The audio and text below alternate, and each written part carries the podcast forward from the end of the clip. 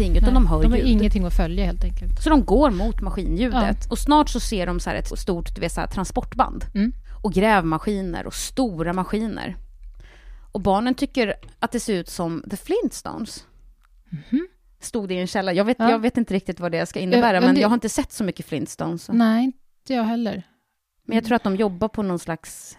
Jo, vänta. Arbetsplats. inte, ja, men stenkrosseri typ? Eller? Ja, men typ. Så det är typ någonting sånt då. Flinta krosseri säkert. Ja, just det. Såklart. Så att eh, jag tänker att för någon som kanske har sett Flintstones så Ja. Är det logiskt? är det logiskt. Mm. Runt maskinerna så står män i hjälmar som ser förvånade ut när de får syn på en grupp barn som går emot dem från ingenstans. Vilka är ni? frågar männen. Busschaufför Ed svarar. Vi är från Chowchilla och vi är vilse. Det visar sig att kidnapparna hade begravt busschaufför Ed och de 26 barnen i ett stenbrott i Livermore, Kalifornien. 160 kilometer från Chowchilla. 160 kilometer. Ja. Och de hade ju kört Ja, i mm. massa timmar. Ja. Ja, och det är bara tj- 20 mil. Mm. Det är inte ens det. Nej. De har väl kört omvägar. Ja. För att förvilla dem då kanske? Om de skulle, eller? Jag, jag fattar inte. Nej. För de, Mm. de har ju begravt dem för att de inte ska kunna ta sig ut. Ja, så precis. Jag vet inte. När polisen anländer så tar de som bevisning foton på alla barn ett och ett. Mm. Och sen för de barnen till den närmaste plats som liksom kunde ta emot dem. The Santa Rita Rehabilitation Center. Alltså ett fängelse. Jaha. Mm. Där samlas barnen i ett rum som de tycker ser ut som ett klassrum ungefär. Och där får de frukt och läsk. Jennifer, nio år, berättar. De hade så här overaller åt oss som vi tog på oss och alla små barn var tvungna att rulla upp byxbenen typ tre meter. Vissa rullade inte upp ärmen utan satt så liksom flaxade med armarna och sa titta vi kan flyga. Man ser det framför sig, eller hur? Det måste vara fängelsekläderna då, antar jag? Ja, jag gissar det. de Och det här är ju liksom ett citat som kanske inte driver historien vidare, men jag ville ändå ha med det för att det liksom speglar på något vis både barn vi pratar om. Ja. Jag har en bild här från fängelset också. Och eh, flickan här i mitten, det är alltså Jennifer. Hon. Hon ser typ ut som jag gjorde när jag var barn. Ja, det där såg verkligen ut som ett klassrum. Jag har zoomat in. Gud, de är så små. Hon är ju nio liksom. Ja. Precis, och det finns ju fyraåringar där. Barnen blir också undersökta av läkare och så blir de förhörda av polis. Men det är liksom inte så mycket de kan berätta om kidnapparna. Hur beskriver man någon som haft en nylonstrumpa över ansiktet? Mm. Efter fyra långa timmar på fängelset tillåts barnen till sist åka hem. Mm. Det var 36 långa timmar sedan den dramatiska händelsen började och nu är de alltså äntligen på en greyhoundbuss på väg hem. Hem till mamma och pappa.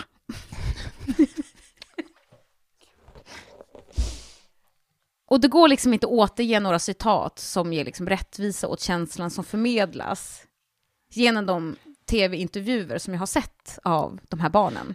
Nej. Visserligen när de är vuxna, men de berättar ju om jo. den här känslan. Och trots att de är vuxna så ser man liksom hur känslan de hade där som barn fortfarande är väldigt nära. Mm.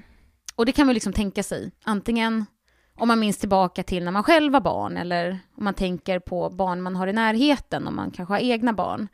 När de är ledsna för att de liksom har snubblat och så, så är det ju bara mamma och pappa som gäller. Mm. Och det här är ju en lite större grej än att man har snubblat. Ja, lite större. Larry då, som är sex år, berättar hur en man bär honom ur bussen och överlämnar honom i sina föräldrars famnar. Han säger Hej mamma! Och sen somnar han på en gång på sin mammas axel. Nej. Och det är första gången på länge som han känner trygghet. Mm. Återföreningen mellan barn och deras föräldrar övervakas av en hop journalister med filmkameror och lampor som vill ha en kommentar. Mm. Hej Jennifer, hur mår du? Hej Mike, hur var det där nere i hålet? Även barnens nära och kära står med frågor. Joan då berättar. Ju Jennifer Ja. och hennes brors mamma. We had no idea what our kids had been through. None whatsoever. But you knew things were not right in their world. Alltså, vi hade ingen aning om vad våra barn hade gått igenom. Inte den blekaste. Men det var tydligt att det stod inte rätt till med dem. Nej. Och som sagt, då, jag har ju liksom tagit vissa citat som kanske inte har så mycket med storyn att Ja, göra, mm. men just bara för att spegla. Så den här äh, lilla tjejen som tror att det är påskharen Ja. som har kommit på bussen och de här grejerna, det är ju... Bara för att spegla att det är barn det handlar om. Ja. Och här kommer liksom ett liknande exempel, och det är den här Jennifer, 9 år, som blir intervjuad av Harold Doe från CBS News. Mm. Harold säger, How does it feel to be a big movie star? I don't know. I've never been a movie star before. Why do you suppose that they would do something like that? I don't know. They didn't have enough love. Nej. Mm. Ja. På svenska så frågar alltså reporten, hur känns det att vara en filmstjärna? Och Jennifer svarar, jag vet inte, jag har aldrig varit filmstjärna förut. Mm. Och så frågar reporten, varför tror du att någon skulle liksom komma på att göra något sånt här? Varpå Jennifer svarar, jag vet inte. De kanske inte fick nog med kärlek. Nej. Och det är ju så älskvärt Ja, liksom. och Det är så älskvärt och det känns så sant. Ja, jo, jo, Ja. det är Mm. väl efter det då. Och, men också väldigt, ja men så, jag säga, förlåtande på något sätt. Ja, det också. dem. Ja. Något, ja. Mm. Men har det här hunnit komma ut på nyheterna? Mm. Mm. Mm. Innan liksom? Ja. Innan de kom tillbaka? ja. Eh, Mm. och också att de var borta. Ja, precis. Men också att de blev återfunna. Ja. Och nu att de är hemma då. Mm. Och apropå dem då, Ja, kidnapparna. Precis, mm. Mm. Visst, barnen är i säkerhet, men kidnapparna är fortfarande där ute och ingen har någon aning om vilka de är. Och det är ju frustrerande för polisen, men för barnen är det jättejobbigt. Joan, Jennifers mamma, berättar om dottern. She had horrible nightmares. She would run screaming into our bedroom, and she wasn't even awake. And she would tell us later that she dreamt that they were lined up and shot. På svenska då. Hon hade fruktansvärda mardrömmar. Hon kom springandes in i vårt sovrum och skrek och hon var inte ens vaken. Senare berättade hon att hon drömt att de hade blivit uppställda på led och skjutna. Mm. Och Larry, sex år, berättar. One night, I was dreaming that I was falling down this hole. And I was trying to get out. I started screaming for my mom. Mom came in. And all I could do was cry. And all she could do was hold me. There was nothing more that could be done. Mm. Och där måste jag också säga att det måste vara fruktansvärt som förälder också. Ja, Den maktlösheten liksom. Ja, visst. Eh, på svenska då så, så berättar Larry. En natt drömde jag att jag ramlade ner i ett hål och försökte komma upp. Jag skrek efter mamma och mamma kom in och allt jag kunde göra var att gråta. Och allt hon kunde göra var att hålla om mig. Och det var liksom inget annat som kunde göras. Hade, hade det kommit något eh, lösen... Vi kommer till det. Men jag ska visa en bild också på Ja. Larry Mm. när han då har återförenats med sina föräldrar. Ja. Nej men gulle, han är så liten. Han är liten. Och så finns han lite sommarpojke, lite solbränd och... Ja, och om du tittar noggrant så är det som att han har så här, typ en finstickad t-shirt med en liten rosett eller någonting på ärmen. Ja, det har Jag han. vet inte, ja. det kanske hittar på, men det är så, här, Nej, det är så, det är så en- charmigt 70-talsklädd också på något och vis. lite randig. Och så sitter han och bara lutar huvudet och har gode tid. Mm. Alla berättar om att de har liknande mardrömmar Ja, och hur de fortsätter liksom, natt efter natt i månader. ja. Men nu när barnen och busschauffören är i säkerhet så går polisutredningen över i ett nytt skede. Polisen finkammar stenbrottet och den begravda trailern och hoppas kunna hitta ledtrådar som kan berätta för dem vilka kidnapparna är. Och de gräver alltså upp trailern Mm. och det ser ut så här. Där ser du lådan också. ja. Och den är verkligen djupt, djupt nedgrävd. Ja, det Vilket jobb när de har grävt ner den. helt otroligt. ja. Helt sjukt. De undersöker vilka som har haft liksom, tillgång till stenbrottet Mm. för att kunna genomföra den ganska ordentliga operation då, som det krävs, Ja. att eh, begrava en hel trailer under marken.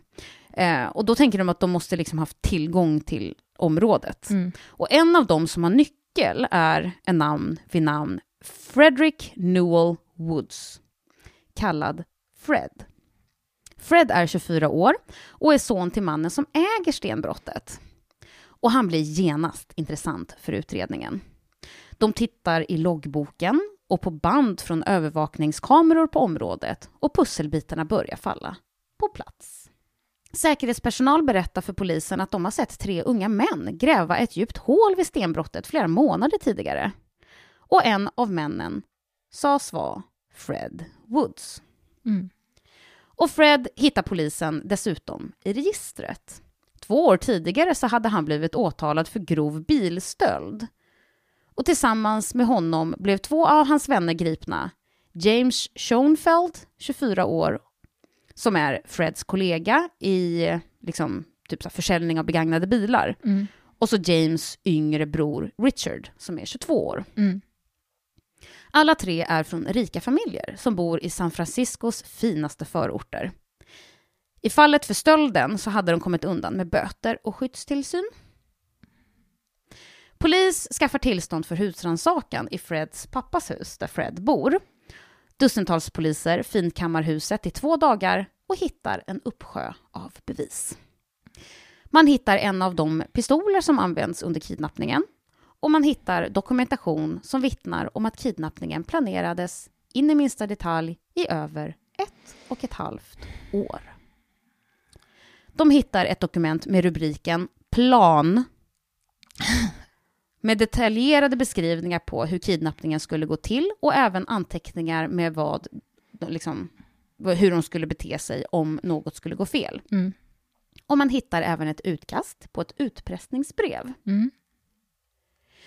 I utkastet står det att de vill ha 2,5 miljon dollar. Men man får senare reda på att det de liksom landat på var att de tänkte kräva staten Kalifornien på 5 miljoner dollar. Okej. Men som du hade lagt märke till där Jenny, så har jag inte berättat om att eh, någon någonsin bad om någon lösensumma. Nej. Och det gjorde de heller inte. Nej, varför inte då? Och det var liksom inte för att de inte försökte. Nej. För kidnappare hade nämligen inte tänkt att överlämna någon lapp, utan tänkte eh, att det är bättre om vi ringer. Aha. För annars kanske man kan se fingeravtryck Ja. eller göra någon slags analys av skriften eller någonting sånt. Mm. Så de tänkte att vi ringer till Chowchilla-polisen. Men de kom aldrig fram, då linjen var så överbelastad på grund av alla oroliga Mm. föräldrar som saknade sina barn. Mm. Och journalister och liksom alla möjliga människor då Ja. som ringde eh, efter uppdateringar. Så vad gör då Fred, James och Richard? De tar en tupplur. Ja. Helt rimligt. Och när de vaknar så ser de på nyheterna att barnen blivit hittade, Mm. så de fick aldrig möjlighet att kräva lösensumma helt enkelt. Eh, Det känns det, är otroligt välplanerat. Mm. Och det känns som att om de bara inte hade grävt ner precis där, där de liksom hade en, en koppling till, som Nej. han, Fredrik, Ja, Ja.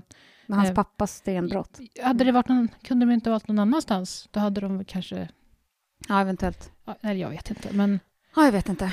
ja. De hade ju, alltså, det som gick fel var ju att den, det var inte planerat att barnen skulle lyckas fly. Nej, nej, det är sant. Och då hade ju ingen någonsin hade upptäckt. Nej, precis. Men då ställde du dit mat och vatten för att de skulle klara sig ett tag då? Eh, ja, eh, vi kommer lite till det senare, men de hade tänkt att hela grejen kommer nog inte ta mer än 24 timmar. Aha, och sen kunde de släppa ut barnen? Ja, Jag förstår. men allt det här med liksom lösensumman och att de hade tagit en tupplur och sånt, det vet ju polisen inte än. Nej. För nu när man liksom hittat alla de här bevisen och vet vilka kidnapparna är så utfärdas en häktningsorder på dem och jakten på Fred, James och Richard inleds över hela landet. Mm. Richard, den yngsta, är den första som åker fast då han överlämnar sig själv. Mm. Fred och James flydde ut från delstaten men höll sig inte undan rättvisan speciellt länge. Harold Dow som, från CBS News, Mm. som också hade haft den här intervjun med Jennifer, Ja. han rapporterar följande. James Schoenfeld was captured at dawn today. Police say he ran hard all over the western United States, but he didn't run well. Frederick Oh. Woods was arrested by the Royal Canadian Mountain Police this afternoon just across the Washington state border in Vancouver. Mm. Mm. Och det här hade jag lite svårt att översätta, men jag Ja. gjorde ett försök. James Schoenfeld tillfångatogs vid skymning idag. Polisen säger att han flydde runt i hela västra USA, men lyckades inte hålla sig undan. Nej. Det har, det, det har inte riktigt samma... Nej. Eh, Typ att han, han sprang snabbt, men han sprang inte bra eller Ja, men det sånt. blir det går inte riktigt att... Nej. Ja. Fortsättning i alla fall. Frederick Woods greps av Royal Canadian Mountain Police, alltså någon slags eh, bergspolis. Ja. Eller säger man så? Jag vet Ja, inte. gränspolis gränspolis kan- kanske. Eh, på eftermiddagen vid, eh, vid rapporterandet. Eh, precis på andra sidan gränsen vid Washington State, men i Vancouver. Ja. Så han hade ju tagit sig till Kanada. Ja. Från Kalifornien. Det är ganska långt är på ett långt. dygn. Det är långt. Och inte ens ett dygn ju. Nej. Nej. Men nu är alltså alla tre kidnappare tillfångatagna. Mm. Och Jennifer minns hur hon följde allt på tv. Och hur hon tänker, oj vad de är unga. Mm.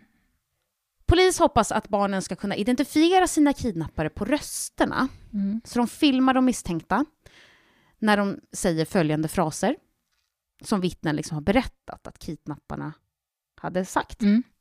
Get to the back of the bus. Be quiet. How are you kids doing? Alltså, gå längst bak i bussen. Håll tyst. Och hur mår ni ungar? Mm. Och så använder man då filmen för barnen i en filmkonfrontation. Mm. Men varför skulle tre unga män från välbärgade familjer begå ett sånt hemskt brott? Kan man ju fråga sig. Ja. Mm. James klämmer till sist ur sig att trots deras föräldrars rikedom är både han och Fred skyldiga ordentligt med pengar. James har skulder till ett värde av 23 000 dollar och har en känsla av att inte ha någon annan utväg. 23 000 dollar då. Mycket pengar. Mm, det är det ju. Och vissa av pengarna som James är skyldig är han skyldig Fred från en annan av deras listiga planer som de liksom försökt tjäna pengar på, Mm. men som inte gick så bra då. Och sen har vi Richard. Mm. Och i en intervju så säger han så här. In Atherton, I was no longer something special. In fact, I was not special at all, so I wanted to have that feeling again.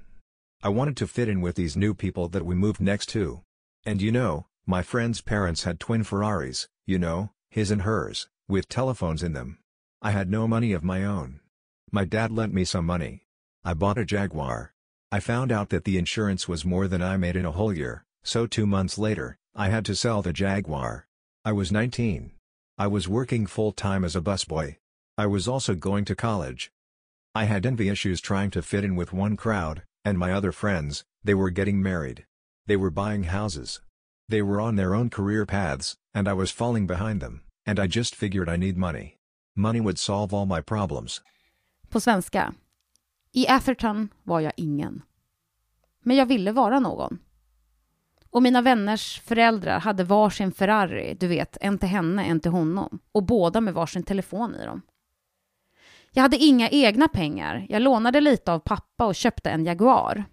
Men jag fick reda på att försäkringen kostade mer än vad jag tjänade på ett helt år. Så två månader senare sålde jag Jaguaren. Jag var 19 år, jobbade heltid som diskplockare och försökte plugga samtidigt.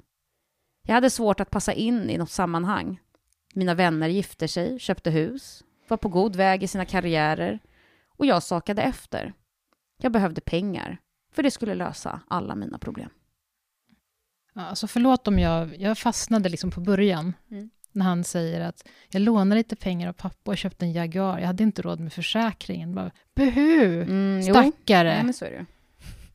Och sen, sen för, så man hör ju vad han säger, det är inte Ja. så, men Ja, men killen mår inte bra, men Nej. kom igen. Liksom. ja, Vill du se de här då? gärna. Nej, Men, Då har du då längst till höger Fred och sen James och sen Richard. ja. ja tre, liksom, ska man, hur ska man beskriva dem? Drygt 20-åriga helt vanliga killar. Ja, nej men verkligen. Helt vanliga. Ja. Ser inte ett dugg farliga ut. Nej, alltså typ inte. Jag undrar hur det var för barnen när de fick se deras ansikten. Mm. Om det var en lättnad att se att det var, eller om det var skrämmande. Vi kommer komma lite Ja, till det mm. när vi kommer till rättegången. Okej. Och James berättar hur planen växte fram. Mm. De hade ju liksom, det var ju tre vänner då, och de hade varit vänner ett tag och de gillade att se på så filmer om eh, poliser och brott. De tittade på Dirty Harry och The French Connection som var ganska populära filmer under 70-talet. Mm. Och så hade de börjat prata om vad som skulle krävas för att genomföra det perfekta brottet. Och först trodde James att det bara var på skoj. Men ju mer de pratade om det, desto mer seriös blev Fred i sitt tonfall. Och James hakade mest bara på. Och visst behövde de pengar. Mycket pengar. Så de tänkte att ju fler kidnappningsoffer, desto större lösensumma. Och alla vet ju att folk liksom har extra svaga hjärtan för barn. Så kidnappa många och kidnappa barn. Då skulle delstaten Kalifornien säkert hosta fram pengar utan att krångla. Och det är så kallblodigt att tänka så. Ja, det är kallblodigt. Det, är- det är fruktansvärt. Mm. Man förstår tanken ändå. Ja, jo, jo. Jag förstår logiken, men Ja, come on. mm. Och när de bestämt sig liksom för vad de skulle göra så var de ju tvungna att planera och de skulle ju liksom, ja, var skulle de hålla kidnappningsoffer och så vidare och så vidare. Men först så började de fundera på var det här skulle ske. Mm. Och de kollar faktiskt in flera olika orter, bland andra Rio Vista som ligger mellan San Francisco och Sacramento. Men de ratade både Rio Vista och Madera, som bara är så här, Madera 27 kilometer sydöst om Chowchilla. Mm. Och så landade de på Chowchilla för att det var väl en öde. Det låg bra till. Det liksom. låg bra ja. till och den där buss, eh, skolbussen åkte på öde vägar och så vidare. Så jag tror att det var det. Ja. Men det största problemet var ju var de skulle gömma alla barn. Först tänkte de att de skulle hålla dem i en lada. För Freds pappa ägde liksom en stor yta land och där stod det en lada. Men den var gammal och full av hål, så de kom fram till att det skulle liksom behövas typ fyra män i varje hörn bara för att vakta så att Mm. ingen typ tog sig ut och flydde. Ja. Så de tänkte en skåpbil då. Och det enda de behövde var liksom någonstans stort nog för att rymma alla barn. Som de liksom inte kunde ta sig ut ur på då 24 timmar. Mm. För de tänkte att det kommer liksom antagligen inte kommer ta längre tid än Nej. 24 timmar att leverera liksom eh, sina krav och få lösensumman. Mm. Men så tänkte de att en skåpbil så kunde man ju liksom komma ut, skära genom metallväggarna Mm. och ta sig ut. Jag vet inte hur de föreställde sig att ett gäng barn skulle lyckas göra det, Mm. men det var då i alla fall de kom fram till att de skulle kunna begrava Mm. ett fordon. Och att det skulle vara- just ett fordon, det tycker jag också är intressant. Ja, Det är ju någonting man lätt kan Mm. komma över i alla fall. jo. För de tänkte att om man begraver en skåpbil under jord så kan ju liksom kidsen försöka ta sig ut genom sidorna bäst de vill, men där skulle det bara vara jord. Mm. Ja. Och det var så det blev, men inte en skåpbil utan en trailer då. Mm. Så Fred, James och Richard, det var det de gjorde. Mm. Så de hade ju planerat i ett och ett halvt år. Ja. Och de hade faktiskt försökt kapa skolbussen redan dagen innan. Mhm. Men misslyckats för att tajmingen hade varit, liksom inte klaffat. Ja, okej. Oklart hur. Men, Men ja. de hade inte riktigt hunnit liksom försöka? De hade inte stoppat bussen? eller Nej, ingenting nej, sånt? nej. utan det kanske var ett annat fordon som också körde på vägen så Ja. att de inte kunde göra det nej. utan att någon skulle se vad som hände eller vad vet jag. Liksom. Så det är liksom det som hela planeringen har, det är så det har gått. Mm. Liksom. Och som jag sa så verkar det ju ha varit Fred som kanske började snacka om det här lite mer seriöst än Mm. de andra som bara var så här, "Jaha, nu vi kan ju löst prata om liksom, det perfekta brottet. Det är väl någonting man kan snacka om. Ja. Liksom. Bara leka med tanken för Mm. att det är sjukt men roligt. Mm. Och det tror polisen också, att det är just Fred som har varit den drivande i planen. Mm. Och sheriff Ed säger så här. Fred Woods. In my own personal opinion, and I have a master's degree, I think he was a sociopath. Some might call him a psychopath. Alltså på svenska. Ja, Fred ja. Det är bara vad jag tror, men jag har också en masterexamen. Att han är en sociopat. Vissa kanske till och med skulle kalla honom psykopat. Mm. Med så mycket bevisning emot dem så erkänner sig Fred, James och Richard skyldiga till 27 åtal av kidnappning för lösensumma och rån. Men de vägrar erkänna sig skyldiga till åtta åtal av kroppslig skada. Mhm. Det kan ha att göra med att eh, de åtalen skulle betyda att de skulle hamna i fängelse på livstid utan möjlighet till villkorlig frigivning. Ja, var det någon typ av gräns att Ja, det är så här många brott och sen... ja inte så många brott, utan jag tror att har man orsakat någon fysisk skada, Aha, att det var liksom Mm. just skadan. Mm. Så, 16 månader efter deras kidnappning möter Jennifer, Michael och några av de andra barnen sina kidnappare ansikte mot ansikte under rättegången. De vittnar om att de utöver sina känslomässiga trauman också hade fått fysiska skador som skärsår, blåmärken och brännsår. Jennifer vill inte ens titta på männen som kidnappat henne. Hon ger sitt tuggummi till sin pappa innan hon går upp och säger att hade hon haft det i munnen så skulle hon spottat det på dem. Hon ger sitt vittnesmål, svarar på de frågor hon får och lämnar sedan rättssalen med huvudet högt hållet. Hon är nöjd över att hon inte har gråtit, för det hade hon lovat sig själv. Hon skulle aldrig i livet låta dem se henne gråta. Mm. Hur gammal var hon? Nio? Nio. Ja. Eller nu har det gått 16 månader, Ja, så hon mm. väl 10 då liksom. Men, Ja. ja. Mm. När en reporter vid domstolsbyggnaden frågar Jennifer hur hon mår svarar hon med ett ord. Rädd. Mm. Och domen för Fred, James och Richard kommer den 17 februari 1978. Den lyder livstidsfängelse utan möjlighet till villkorlig Mm. frigivning. Och Chowchillas invånare pustar ut.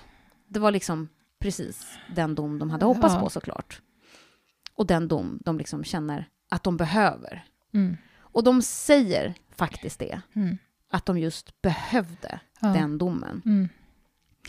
Och Jennifer tänker, They are going to jail. They're not going to do this to anybody else. And that's all that I need to know. gullplutten. Ja. Så på svenska, de ska i fängelse och kommer inte utsätta någon annan för det här. Och det är allt jag behöver veta. Så liten. Lilla Och liksom Plutten. tänker på någonting utöver liksom. Ja, finis. Och just att de fick utan möjlighet till villkorlig frigivning, då vet de ju att då kommer de ju verkligen inte ut. Nej, precis. Och i och med då att den domen så går livet för invånarna i Chowchilla tillbaka till det normala. Mm. I alla fall på ytan. Ja. Går man fram till ytterdörrarna så märker man att de plötsligt är låsta. Mm. Och lyssnar man noggrant om natten så hör man barn gråta av fruktansvärda mardrömmar. Och nu kommer jag göra dig ledsen, Jenny. Nej, jag- För dessutom är traumat inte över. nej, nej, nej. Ingen överklagan, ingenting sånt. För det var som att alla förväntade sig att alla skulle må bra nu. Kidnappningen är ju över. De skyldiga satt ju i fängelse, så det rättsliga ärendet är över också.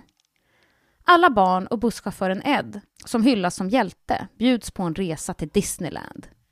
Larry berättar hur han upplever att alla tror att alla positiva minnen från Disneyland på något sätt skulle överskugga de dåliga minnen de har från kidnappningen. Tyvärr så funkar det inte så.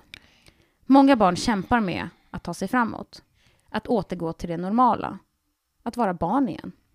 Men bara fyra år efter kidnappningen når historien en vändpunkt som skulle innebära ytterligare trauma.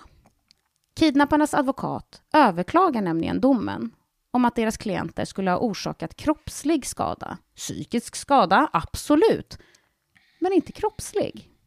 Och lagen där och då var utformad så att psykisk skada liksom inte räknades. Inte räknades alls. Typ inte, Nej. tror jag. Alltså, eller den, det står så, kroppslig skada. Ja, Och absolut, de hade ju fått de här blåmärkena och sånt, men ja, ja. det kanske de hade fått på sommarskolan. Ja. Alltså, Mm. vad vet jag. Så rätten måste tyvärr hålla med och häver därför domen för just de åtalen, vilket innebär att nu har de tre kidnapparna, Fred, James och Richard, möjlighet för villkorlig frigivning framöver. Från och med nu så kommer de ställas inför en frigivningsnämnd varje eller vartannat år. Redan från början. Tydligen. Oj. Och frigivningsnämnd, det är ju eh, parole board. Mm. Ja. Men jag hittade faktiskt svenskt ord för det. Jag tyckte att det har varit svårt innan. Men Ja. frigivningsnämnd har jag hittat, så Ja. jag kör på det. Mm. När den här nyheten når Larry Mm. så är han tio år. Mm. Han var ju sex när kidnappningen skedde. Ja. Han berättar att det kändes som att rättssystemet svikit honom. Mm. För honom och de andra som genomlevt kidnappningen betyder det massor av möten med frigivningsnämnden, även för dem. Ja. Vartannat år. För det är liksom så det fungerar, ja. Ja, så är det i USA. Mm. En fånge blir villkorligt frigiven först när en frigivningsnämnd godkänner det. Och de tar beslut baserat på förhör med fången, men tar också vittnesmål från offer, Mm. anhöriga och andra liksom, i beaktning. Då. Ja. Så för kidnappningsoffren som liksom trodde att de aldrig skulle behöva se eller skänka sina kidnappare ens en tanke någonsin igen, måste nu åka och tala för sin sak för att inte plötsligt ska riskera att de skyldiga släpps fria. Och bara sex år efter kidnappningen hålls det första förhöret för möjlig frigivning. Barnen som åker dit, de flesta tonåringar nu, möter sina kidnappare i ett litet rum. Så nära att de nästan är inom räckhåll. Är de i samma rum också? Och bara att se dem befinna sig i samma rum triggar igång all rädsla och alla trauman från kidnappningen. Såren rivs upp innan de ens hunnit läka. Den villkorliga frigivningen godkänns inte. Men sen gör de om hela historien nästa år. Och sen igen. Och igen. För de tre kidnapparna sammanlagt blir det till sist runt 60 sådana här förhör. 6-0. Oj, så att 20 år? Kidnappningsoffren ser hjälplöst på medan Richard Schönfeldt blir först att bli beviljad villkorlig frigivning och kliver ut ur fängelset i juni 2012. 36 år efter kidnappningen. Och då, vad kan han ha varit då? 60 knappt, eller? Ja, Mm. han vara. Han var ju 22 vid kidnappningen, Ja. så vet jag inte hur gammal han var vid själva rättegången. Då, men... Nej, Mm. men Tre år senare går även James fri. Så vitt man vet så har de sedan dess hållit sig på liksom rätt sida om lagen och alltså inte återvänt till fängelset. Något som inte kan sägas om Fred Woods. han blev utsläppt också så småningom. Han är kvar. Nej, Han är kvar, han är för kvar. det är bröderna som har liksom Mm, fått villkorlig frigivning. just det. Det som har sett till att Fred stannar i fängelset är hans eget beteende. Under sin tid bakom galler har han blivit påkommet att eh, ha både porr och mobiltelefoner, vilket inte är tillåtet. Åklagare Jill Clinch, som yttrat sig om fallet, menar att den största indikatorn på hur en fånge kommer bete sig ute i friheten är hur han eller hon beter sig i fängelse. Mm. Och då han inte kan rätta sig efter de regler som finns i fängelset, Mm. så kommer han antagligen inte göra det i frihet heller. Nej. Fred är idag 68 år gammal och är än inte godkänd villkorlig frigivning, utan sitter fortfarande i fängelse. Mm, bra. Och han ser ut så här vid en sån här, eh, ett sånt här förhör för villkorlig frigivning 2019 i oktober. Ja, en jätteny bild. Mm. Ja, han ser ut som en vanlig farfar liksom. Ja, det gör mig. Man, man, alltså jag, jag lurar lite mig själv och tänker, oj vad ond han ser Ja, ut. han ser men han gör ut. ju Ja. typ inte Nej, det. Nej, jag håller med. Men, Han ser vanlig ut, men ser- man lurar sig själv. Ja. man. Michael, som var 14 år vid kidnappningen, minns hur han innan kidnappningen planerade framåt. Men efter kidnappningen kunde han inte ens se morgondagen. Det dröjer inte länge förrän Mike lämnar Chowchilla för att bli en rodeo cowboy och hamnar på sniskan. Mm. Han berättar. I went to bed at 18. Drunk, hungover, and blacked out. And woke up about 48, you know, with a hangover. Blurry. Alltså, jag gick och la mig när jag var 18 år, full och bakis. Och vaknade kring 48 års ålder med bakfylla och suddig blick. mm. Idag är Michael 58 år, make, pappa, långdistans lastbilschaufför och gör sitt bästa för att inte tänka på kidnapparna. Han säger, What they put my mom and dad through is something I can't. I cannot forgive. alltså det de utsatte min mamma och pappa för är någonting jag inte kan förlåta. Och det, och det säger mig någonting att han liksom säger så. Och det var ju också han som inte kunde lämna den här lilla fyraåriga Monica Ja. över till kidnapparna. Mm. Och att han tänker på att han ville säga hej då till mamma och Ja. mamma och alla de här grejerna. Han tänker, han sätter liksom andra Ja. även här. Det är inte, han säger ju inte så här vad de utsatte mig för, Nej. utan han utsatte mamma och pappa för. Och han som kände det ansvaret för att de skulle komma ut. Han har varit nykter i nio år med hjälp av sin familj och sin terapihund Blue. Mm. I rescued him before he was a year old. And now he rescues me. Every day. Gud, jag kan inte ta mig. Det är väldigt fint. Det är väldigt, väldigt, fint. För det han säger är, jag räddade honom innan han var ett år och nu räddar han mig varje dag. Och här är Mike, idag, eller vid den här intervjun, Ja. som kanske är ett år gammalt, Han ser snäll ut. Han ser snäll I ut. cowboyhatt. i cowboyhatt. Och en rutig Chanel-skjorta typ. Kidnappningen i sig, men även dessa ständiga förhör som gör att historien liksom aldrig når sitt slut, innebär att barnen växer upp och mår skit. Vid tio års ålder är Larry Park arg hela tiden. Hans föräldrar är oroliga för att han en vacker dag kommer ta till våld och de skickar honom till ett boende för unga brottslingar tills han är 15 år. Gör det innan? Det har inte hänt någonting? Han är bara Tydligen inte. Alltså jag gissar väl att det är något slags behandlingshem, Ja, inte ungdomsfängelse. Liksom. nej. När Larry är 21 år använder han meth, crack och acid. Mm. Han är arg, arg, arg. Idag är Larry 50 år gammal och säger att han fortfarande håller på att läka. Han äger en snickarfirma och jobbar som volontär i den lokala kyrkan. Hans mardrömmar har till slut upphört. Och Larry har varit nykter i tio år. Genom hans resa att bli nykter kände han hur hans ilska mot kidnapparna åt upp honom inifrån. En natt ligger han i sängen och ber Gud, snälla hjälp mig att förlåta. Och det är precis vad han gör.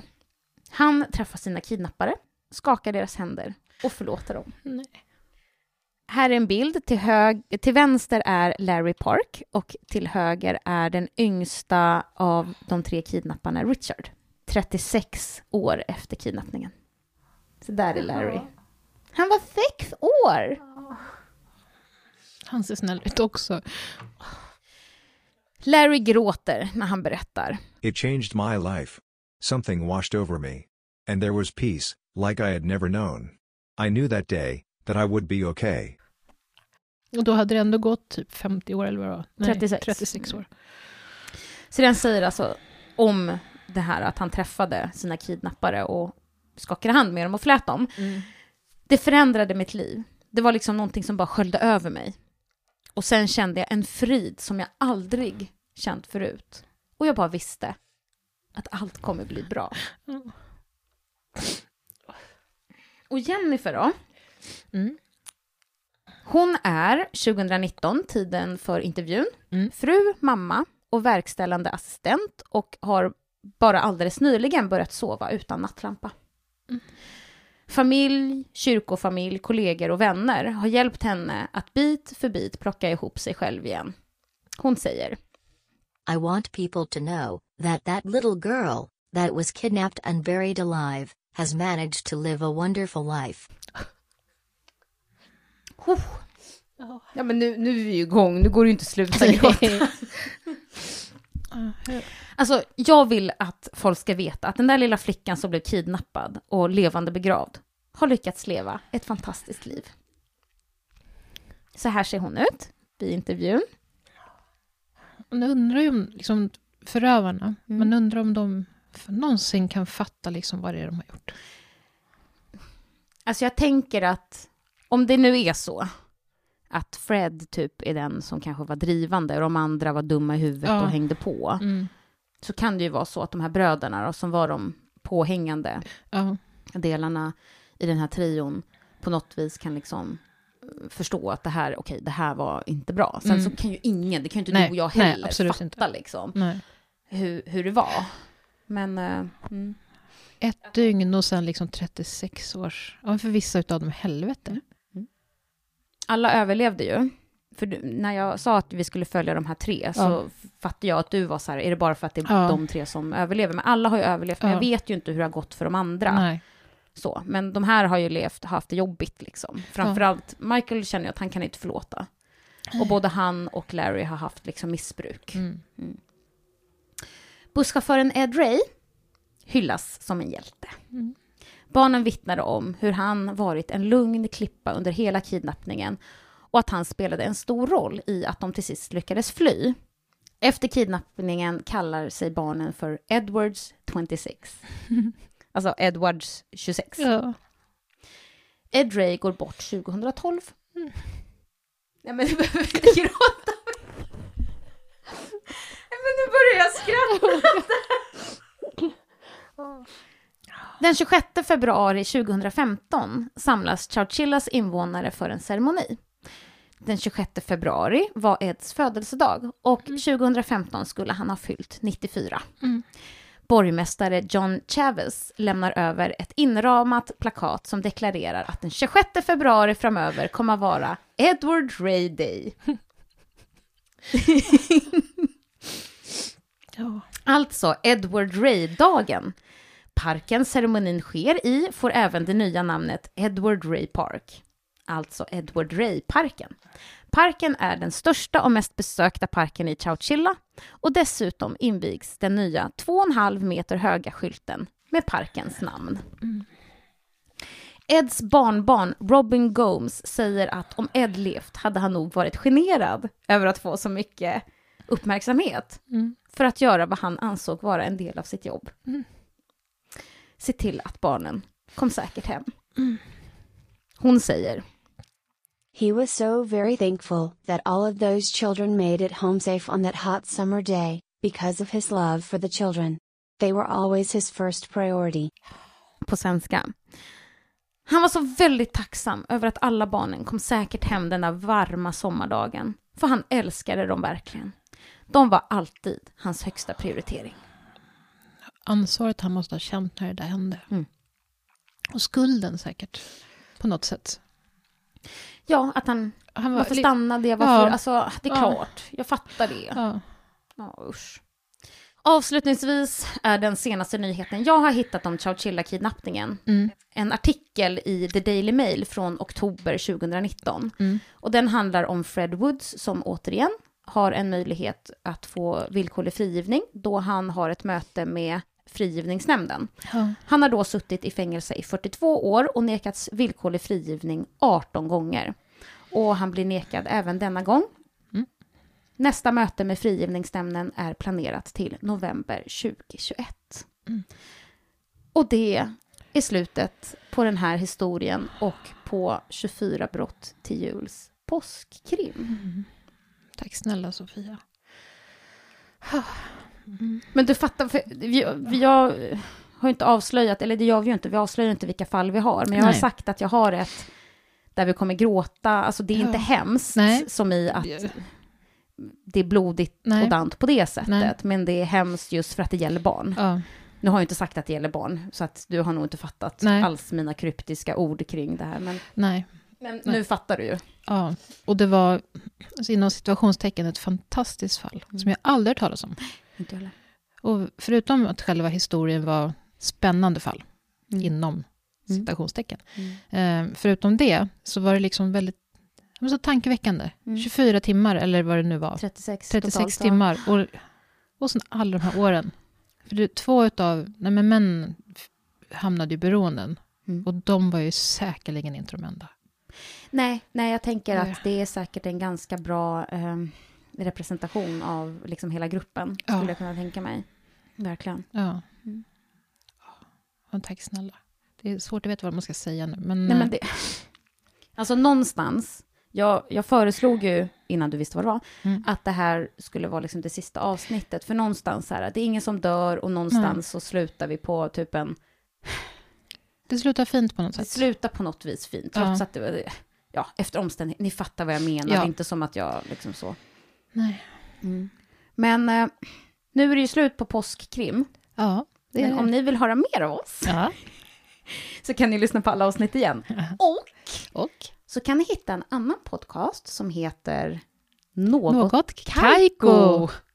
Som hålls av eh, våra kamrater Mm. Davva och Brutti. Japp. Det är liksom en liten annan slags podcast. Mm. Det, det är två killar som sitter och snackar om olika grejer. Ja. Och de har olika liksom, teman i Mm. olika perioder. Och nu kör de krimtema. Ja. Och då har de bjudit in oss som gäster. Ja. När vi spelar in det här så eh, har vi fortfarande inte spelat in det avsnittet. Men när vi gör det så kommer vi ha med oss varsitt mystiskt brott som vi kommer berätta om. Så lyssna jättegärna på det. Just det. Vi vet ju inte riktigt när det avsnittet kommer ut, Nej. om det faktiskt är, redan är ute nu, när vi sänder det här Ja, avsnittet. men vi kommer ju lägga ut det på Instagram Ja, men det kommer vi göra. och tala om när det är. Ja, men antingen ja, gå in och kika och se om det redan ligger där och i så Mm. fall lyssna på det. Mm. Eller håll ögonen öppna, för då kommer det. Absolut. Påsken är över. påsken är över. Och det har varit som vanligt jättetrevligt att vara här hos dig Sofia i din koja. Oh, tackar, tackar. Mm. Omtumlande Ja. har det ju varit, Mm. speciellt eh, det här avsnittet då. Ja. Men in på Instagram och ehm, skriv till oss. Ja. Säg Eh, vad ni tycker. Ja. Ris och ros. Ja. Vi är glada för allt. Särskilt ros. Särskilt. Det. Eh, ja, så så är det. Ja. Mm. Så glad påsk på er ute, så Ja. hoppas jag att vi hörs igen. Ja, det hoppas Ja. jag verkligen. Ha det Ha bra. det bra. Hej då.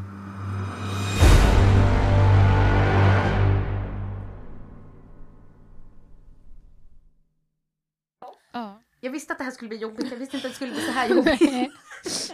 Undrar om det här är vårt, vårt gråtigaste Ja, det är det. Helt klart.